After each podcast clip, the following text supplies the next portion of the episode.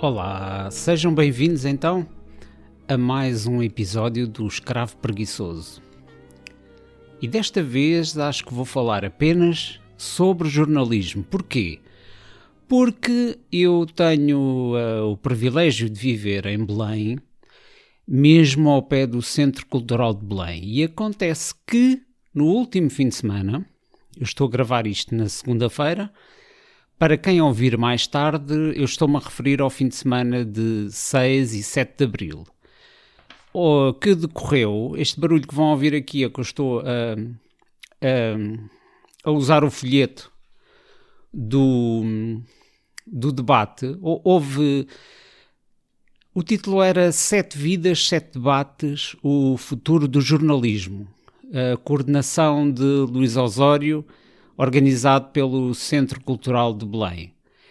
E foi muito interessante, foi, foram uh, sete debates ao longo de dia e meio, portanto foi o sábado todo e um, ehm, parte do domingo, a tarde do domingo, estendida até às oito da noite.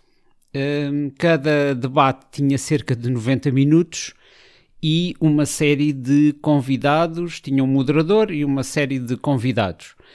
Uh, foi, foi muito interessante porque nós tivemos uma série de cromos, não é? É o, é o termo, porque estes debates tiveram vários temas. Uh, para terem uma ideia, vou-vos dizer aqui alguns. Uh, o primeiro foi Cultura e Jornalismo Irmãos Desavindos, é uma pergunta. Depois, o jornalismo é um negócio, a independência é um mito. O Estado e o jornalismo tutela necessidade ou tentação. O quarto foi fake news versus democracia, populismo versus jornalismo. E o quinto foi a, a, angústia do jornalismo dar aquilo que as pessoas querem ou aquilo que os jornalistas julgam que elas precisam. É também uma pergunta. O sexto painel foi sobre, eh, ou intitulava-se A Tecnologia e as Redações. Haverá jornalismo no século 22? A pergunta era para o século 22. Andaram ali a fazer umas previsões.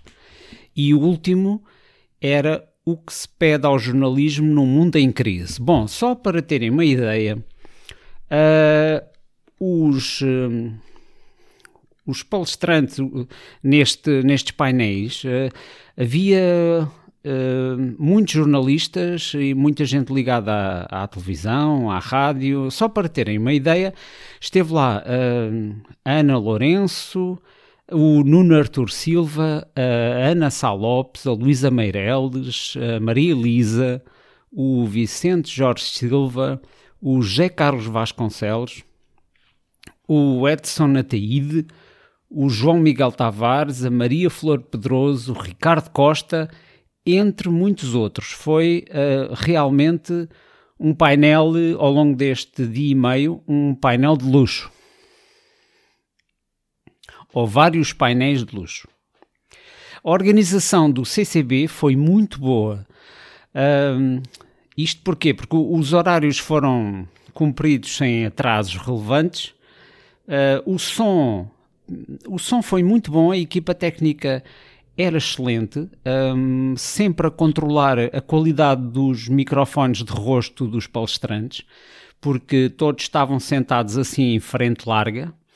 Um, não havia, obviamente, isso era uma das vantagens, não havia PowerPoints nas apresentações, portanto, eles estavam sentados e falavam e cada um tinha um microfone daqueles de rosto, tipo TED Talks, que funcionam muito bem e aqueles eram de excelente qualidade. Uh, e os técnicos de som faziam sempre um excelente controle, sempre que o microfone estava a apontar mais para a boca e que fazia algum algum ruído de, de, vento ou o cabelo batia, etc., eles iam lá e ajustavam. Realmente eles foram, foram incansáveis, digo eu. Agora ia trincando a língua. Eles foram incansáveis a, a, a, conseguir ter sempre um som de qualidade. Portanto, a organização está de parabéns e foi, foi mesmo muito interessante. Ah, estou uh, aqui a desligar o telemóvel, tenho aqui um alarme. Ok, já desliguei. Ah, e já agora, este encontro, um, este. Eles não dão um nome a isto, não lhe chamam congresso, não lhe chamam. São, são encontros. Sete vidas, sete debates. Uh, isto foi patrocinado, tem o alto patrocínio do, do Presidente da República. O Marcelo Rebelo de Souza esteve no primeiro dia à tarde na plateia, apareceu assim sem avisar ninguém, como ele costuma fazer assim em alguns, em alguns eventos. Um, e uh, digo-vos que para quem de algum modo gosta de jornalismo, acho que perdeu um excelente encontro. É foi um bom encontro de reflexão sobre o futuro do jornalismo, uh, por causa das, da questão dos grandes grupos económicos, do, do fecho da maior parte dos jornais em papel, a questão do Facebook, a questão das fake news, a questão do Google, etc. Todos estes temas foram abordados e foi realmente interessante. Estou-me a repetir, mas é verdade. Este encontro, uh, se o perderam e, e, e, e, o poderão agora, com o meu, com o meu relato uh, não jornalístico e ou seja, vou deixar aqui a minha impressão sobre o que ouvi, sobre o que aconteceu, mas no entanto eu consegui apurar que há a possibilidade, parece-me que sim, de o registro sonoro destes debates vir a ser disponibilizado no site do CCB. E se assim for, eu recomendo a sua audição e comprometo-me na descrição deste episódio do podcast colocar aqui um, o link quando ele estiver disponível algures no site do CCB. Já referi que um dos aspectos importantes disto foi a ausência de PowerPoints. Uh, cada vez mais uh, evita-se aquilo a que num TED Talk alguém chamou a morte por PowerPoint. E, portanto, as pessoas falavam, e como quase todos eram jornalistas e até tinham experiência, experiência de, de falar ou em rádio ou em televisão, um, digamos que eles foram bastante explícitos, suficientemente concisos, nunca os moderadores tiveram que mandar calar ninguém, as coisas correram uh, realmente muito bem. Ou seja, como não houve PowerPoints nem perguntas parvas da assistência, porque não, eles não abriram uh, para debate, e ainda bem porque a plateia era, estava bastante composta e, e era multifacetada, e portanto se eles abrissem para debate, acho que nunca mais saíam dali e a, a coisa seria menos interessante. As fake news, ou as notícias falsas, que agora se falam muito, foi um dos temas, foi um dos temas mais abordados. Falou-se do, do Trump, da implicação da Rússia e de alguns países daquela zona na criação propositada de notícias falsas. É? Alguém, alguém referiu que a impunidade da mentira descarada de Trump e, e, de que modo. Ah, este é um aspecto interessante. Houve um jornalista que falou uh, de que modo de que modo é que muitas vezes transmitir um direto, como é um direto de uma declaração do Trump, em que ele consegue em muito pouco tempo dizer uma série de, men de mentiras com uma, com uma grande impunidade e com uma grande cara de pau, não é? Até que ponto um direto desses não significa hum, para o jornalista ou para o órgão de comunicação social ser conivente com a mentira. É, um, é uma perspectiva interessante e um, é, parece-me parece giro questionar isto. Na, no último painel, uh, dando aqui um salto para o fim, uh, Maria Flor Pedroso, que ao vivo um, também mais uma vez percebi que ela tem realmente uma grande voz. Aliás, ela na sua apresentação disse que começou na TSF e a Maria Flor Pedroso eu acho que é uma excelente entrevistadora, uma excelente comentadora política e tem uma voz poderosa também referiu, ela também referiu que o direto uh, não mediado pelo jornalista pode ser enganador, ou seja, muitas vezes temos a ideia de que os diretos são a forma mais pouco mediada, ou seja, são, são a forma mais uh, mais franca e mais autêntica de dar uma notícia, mas se calhar não, se calhar não, porque falta muitas vezes este tempo de reflexão e de mediação feito pelo jornalista. E às vezes as aparências enganam e um direto nem sempre é aquilo que. Eu concordo com esta, com esta perspectiva. Alguém referiu também que o Facebook piorou e todos nós temos ideia. Uh, que o Facebook é cada vez pior, ou seja, eu, eu também acho que sim, porque há amigos meus que ou amigos ou amigos de Facebook, que há aquela diferença, não é? Mas mesmo assim há gente que eu nunca mais ouvi e eu sei que eles não me bloquearam, uh, nunca mais apareceu. Portanto, aquele algoritmo que, que nos mostra aquilo que o algoritmo acha, acha que nós queremos ver é cada vez mais irritante para mim, porque há coisas que eu deixei por e simplesmente ver, se não procurar. Nunca mais vejo posts de determinadas entidades ou de determinados amigos também é irritante no Facebook, digo eu, se eu publicar, não sei se já perceberam isso, quando eu publico uma ligação para um, um episódio do, dos podcasts que eu faço ou uma, uma música ou um vídeo do YouTube, o que acontece é que o podcast, perdão, o Facebook detecta que a ligação é totalmente uma ligação externa, não é um vídeo deles, é uma ligação ao YouTube ou é um fecheiro de som e, portanto, eles não mostram aquilo quase a ninguém. Eu vejo que não tenho um único comentário ou um único like em alguns posts ou, ou demora muito tempo porque precisamente a maior parte das pessoas não o vai ver por causa do algoritmo do Facebook. E alguém comentou que Uh, como o Facebook piorou bastante, uh, estamos a voltar de alguma forma aos blogs, à escrita. Eu diria que iremos valorizar muito o podcast. O podcast foi muito pouco falado uh, neste, neste encontro. Só lá tivemos o José Maria Pimentel do 45 Graus, que esteve num painel e que falou muito pouco sobre, sobre o podcast e portanto isto mostra como, como ainda, estamos na, ainda estamos numa fase muito embrionária, muito uh, dos podcasts em Portugal, o, o, que também é, como eu já referi noutros, noutros contextos, o que também é uma oportunidade. Estou aqui a ver as minhas notas, estou aqui a ver as minhas notas.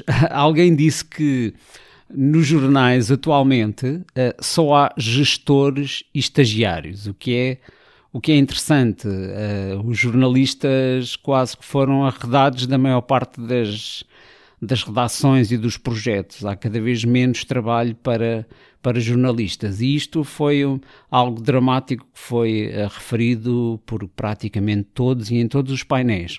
Alguém disse que temos que questionar o suporte publicitário dos projetos jornalísticos, porque dantes os jornais e a televisão e e as revistas viviam essencialmente da venda de publicidade. Uh, foi referido que o Expresso uh, chegou a lutar por ter espaço para publicar textos e para publicar notícias e opiniões e artigos, porque a pressão para para um, preencher o jornal com publicidade era enorme porque toda a gente queria publicitar no Expresso e havia muito dinheiro vindo da publicidade. Como sabemos, com, com as diferentes crises, isto agora já não é verdade e, portanto, o jornalismo neste momento tem um grave problema de, de receita.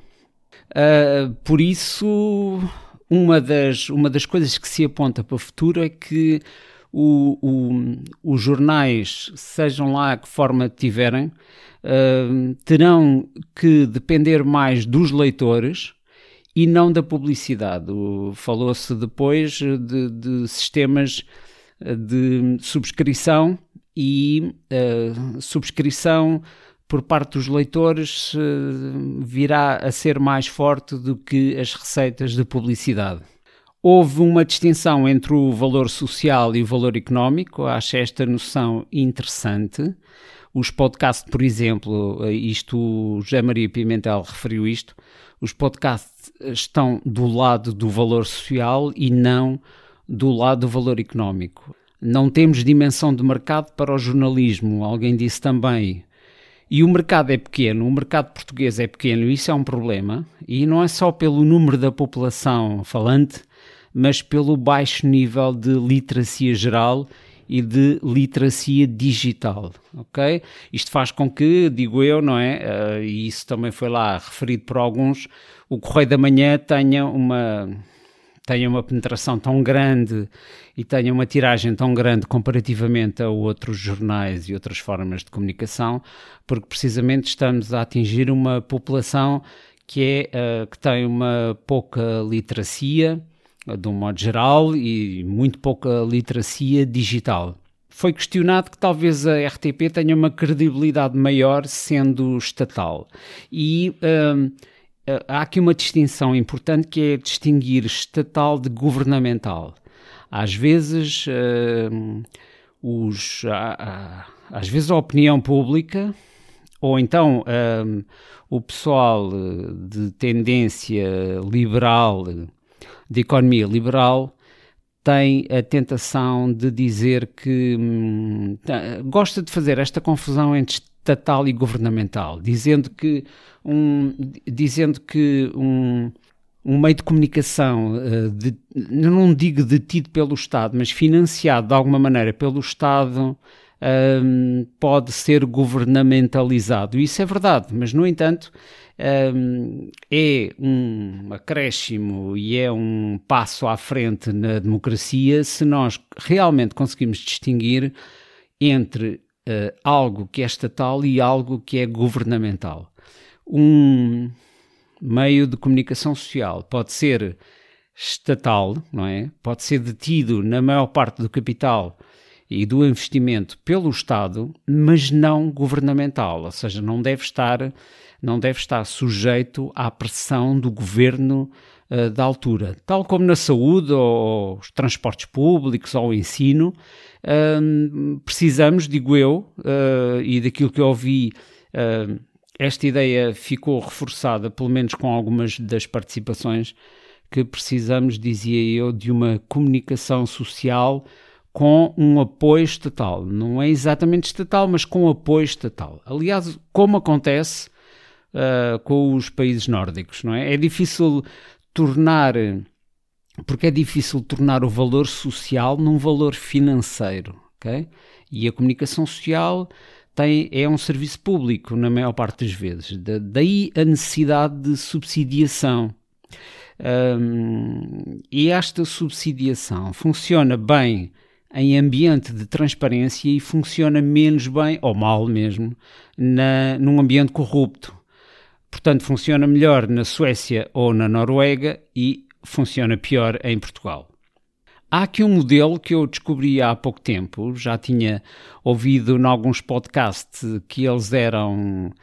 Uh, alguns podcasts ingleses, uh, por acaso depois descobri que são americanos, uh, mas sim, de língua inglesa, que é o NPR, National Public Radio, e, e, o que, é, que modelo é este? É um, é um modelo que agrega, agrega cerca de entre 900 e 1000 uh, rádios espalhadas pelos Estados Unidos e este NPR é um produtor de conteúdos e fornece conteúdos para estas rádios uh, regionais e até rádios locais nos Estados Unidos que vão centralmente por assinatura buscar conteúdos para a sua programação. Isto é bastante interessante porque os conteúdos da, da NPR são realmente de, de boa qualidade e há uma série de podcasts que eles produzem e que uh, podemos ouvir e podemos uh, pesquisar.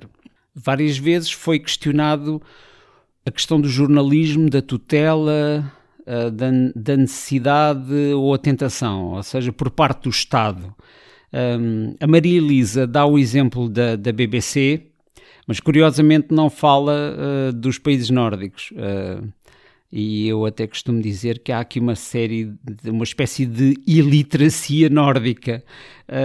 Raramente alguém dá o exemplo um, daquilo que funciona tão bem como seja a educação na Finlândia ou como seja o, a gestão pelo Estado dos, dos média e a transparência criada pelo apoio um, estatal aos média na Suécia, na Dinamarca e na Noruega. Mas pronto, mas a Maria Elisa falou da BBC como um, um bom exemplo uh, do, do Estado e que o Estado não tem necessariamente que governamentalizar a informação. O Nuno Artur Silva defende que o serviço público defende um serviço público de média. Ele acha mesmo que a RTP não deveria ter publicidade. E a Ana Salopes reforça também a distinção entre Estado e governo. Alguém diz que o Estado deve apoiar eh, temas e deve apoiar causas menos do que apoiar órgãos de, de comunicação.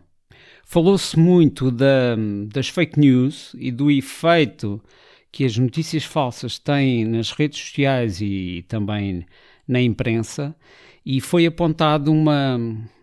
Não é uma solução, mas é uma forma, talvez, de contornar ou ou até de ensinar as pessoas a saber distinguir uma notícia verdadeira de uma notícia falsa. E talvez a maneira seja através da credibilidade dos órgãos de comunicação. Ou seja, se eu no Facebook, onde a maior parte das pessoas acabam por iniciar a pesquisa de uma notícia qualquer, ou essa notícia chega pela primeira vez através do Facebook, se ela for difundida por um órgão de comunicação que tenha em si uma marca, como é o Público, ou como é em Portugal o Diário Notícias, o Expresso, ou externamente a BBC, a Agência France Press ou a Reuters, ou falando de agências também a Lusa portuguesa, então esta talvez seja a forma de nós nos defendermos todos, nós todos nos defendermos das, das fake news e não andarmos a fazer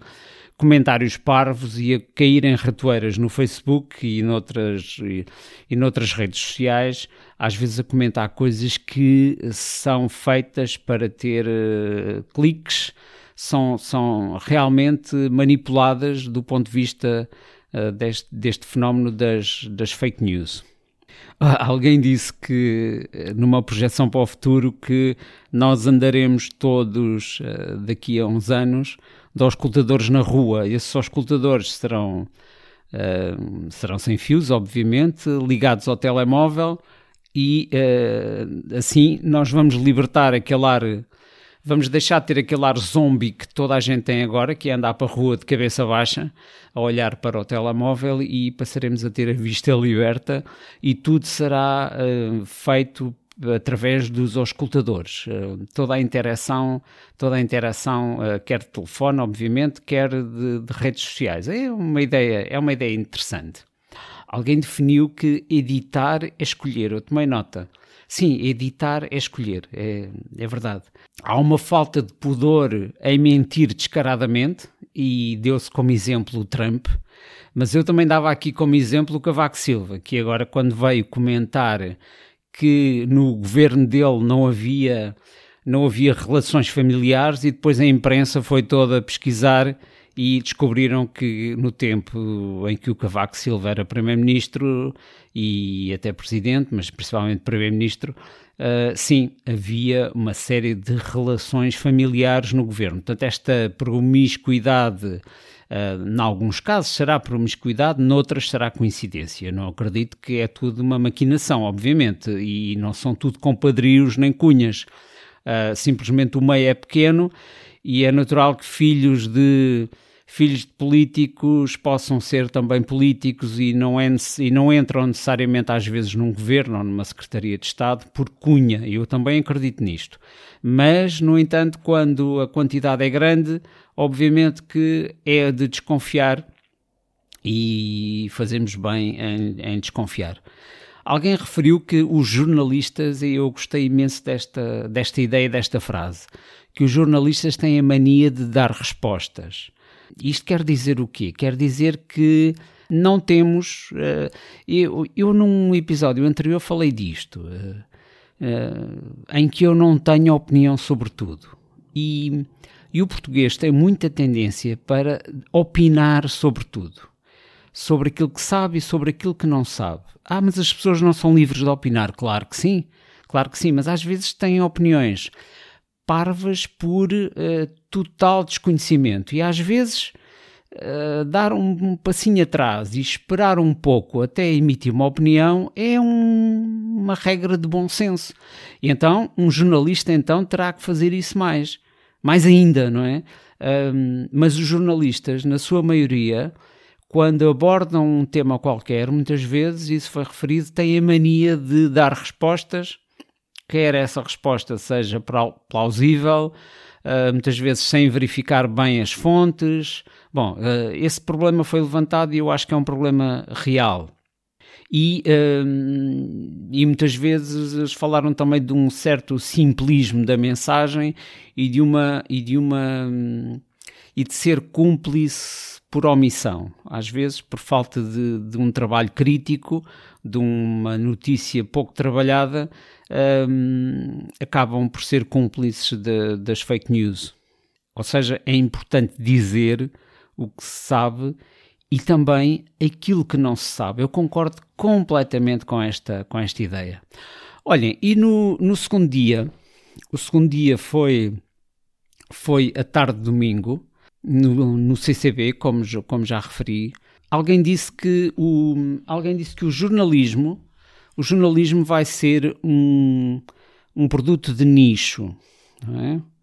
Uh, o, o jornalismo relevante vai ter que ser pago segundo um modelo de assinatura. Quem, quem referiu isto também foi a, a diretora da Visão, a Mafalda Anjos, que aliás, a Mafalda Anjos é uma senhora muito bonita. Não é? Eu não deixo de, de, fazer aqui esta nota porque é realmente, ela é realmente uma, uma senhora uh, com uh, muito, muito, muito bom aspecto. Olhem, quem também tem muito bom aspecto ao vivo é aquela jornalista Ana Lourenço. Ana Lourenço é também muito giro ao vivo, muito simpática e uh, não parece nada vedeta. Bom, aqui uma, uma nota mais uh, cor-de-rosa. Voltou-se à questão neste segundo dia do gratuito e do pago e do e da hipótese do financiamento estatal. Diz o Ricardo Costa da SIC que o algoritmo do Google ou Facebook favorece as fake news. Esta é uma ideia interessante. Uh, por causa do crescimento de likes e partilhas rápidas. Ou seja, quando o Facebook ou o Google detectam muitos likes e muitas partilhas numa notícia, ela cresce exponencialmente, ela aparece nas redes sociais de uma forma acelerada. E, portanto, o que acontece é que uma boa notícia ou uma má notícia, uma notícia verdadeira e trabalhada por um jornalista ou uma treta, acaba por ter o mesmo favorecimento e muitas vezes como as, as notícias uh, parvas e muito partilhadas acabam por ser mais rapidamente partilhadas, o algoritmo do Google e do Facebook acaba por favorecer as fake news, o que é interessante, mas trágico. E foi referido também, acho que pelo Ricardo Costa, que há um clima social contra políticos e jornalistas. Sim, e isto é verdade, eu também acho que é verdade. E podemos dizer, ah, mas é culpa deles. Eu não sei se é culpa deles. É preciso algum cuidado nisto, não é? Os políticos não são todos iguais e os jornalistas não são todos iguais, obviamente. E há muito bons profissionais e em salas estavam excelentes profissionais que eu, que eu admiro. Uh, houve alguém que disse, foi o Manuel Carvalho do Público, que há um jornal norueguês que tem 80 mil assinantes num país de 5 milhões. Ou seja, ele mostra como é que uh, este modelo da assinatura uh, terá que teremos que caminhar para aí. Bom, o problema é que Portugal tem tem uma grande desigualdade económica, tem uma baixa literacia e, portanto, não vai ser muito fácil nos próximos tempos ter assinantes para pagar um jornal online ou em papel, ou seja como for. Todos referiram a captura da publicidade pelo Google e o Facebook. Uh, uma das desgraças do, do jornalismo uh, e do financiamento do, do, dos jornais e dos projetos editoriais é a falta de publicidade. Porquê? Porque parece que, segundo foi referido, 70% a 80% da publicidade atual está capturada pelo Google e pelo Facebook. Uh, e muitos referem que foi um erro histórico tornar as notícias gratuitas no digital. E uma vez que a publicidade fugiu para o Google e Facebook, e o outro fator interessante, ou facto interessante, melhor dizendo, é que o Google e o Facebook não pagam impostos em Portugal. Conseguem capturar 70 a 80% da publicidade, como já disse, mas não pagam impostos. E pronto, olhem, uh, não vou mais longe. Foi aqui o meu, o meu relato pessoal de, deste, deste futuro do jornalismo. Esta conferência, vamos chamar-lhe assim, que houve a 6 e 7 de abril de 2019, para quem ouvir isto mais tarde, coordenada pelo Luís Osório no Centro Cultural de Belém, algo que eu gostei bastante e que foi uma experiência cultural bastante gira e recomendo mais uma vez chamar a atenção que para quem não assistiu e quem me vai ouvir talvez não tenha assistido, uh, eles irão publicar em som estes painéis, estes, estes sete debates e um, eu já me comprometi aqui que quando isso quando esse quando esses fecheiros forem publicados no site do CCB, eu vou colocar o link na descrição deste podcast. Portanto, mais tarde, se quiserem ouvir isto, podem voltar aqui à descrição do, deste episódio do podcast e encontrar o link quando ele for publicado. Ok, obrigado por me ouvirem e até uma próxima.